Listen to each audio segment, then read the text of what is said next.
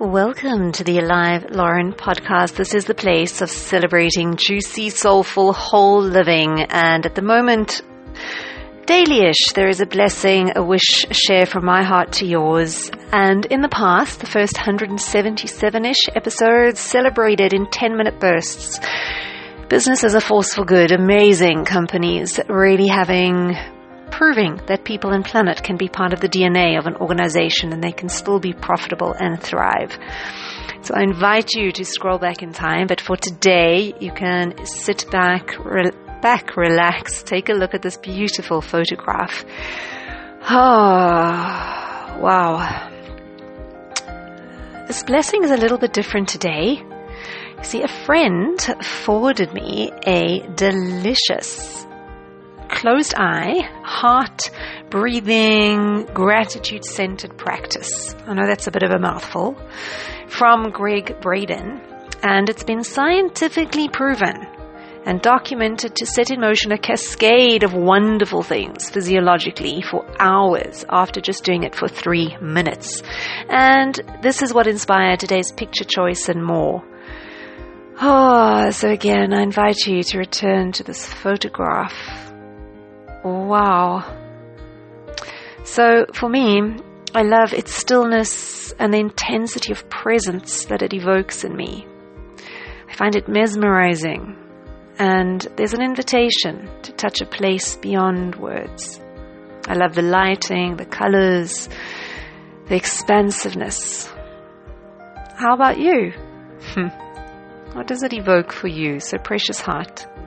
May you Dedicate time daily to shifting your awareness from outside to inside, to moving from your thinking mind to your feeling heart, to slowing down, to being deeply present, to witnessing and appreciating, to breathing slower, deeper, with longer exhales, to breathing from your heart, to feeling and breathing gratitude without judgment, without expectation. So may it be. Much love always. And this practice that just three magical minutes does so much. So you sit up with your spine straight, you close your eyes. Now to help move your awareness from outside to inside, from your thinking mind to your feeling heart, touch your heart can be with a finger, two fingers, an open palm. And focus your attention where you feel this touch. Now slow your breathing. You want longer exhales. So, for example, breathe in for a count of five and out for a count of eight. This communicates you're safe to your vagus nerve.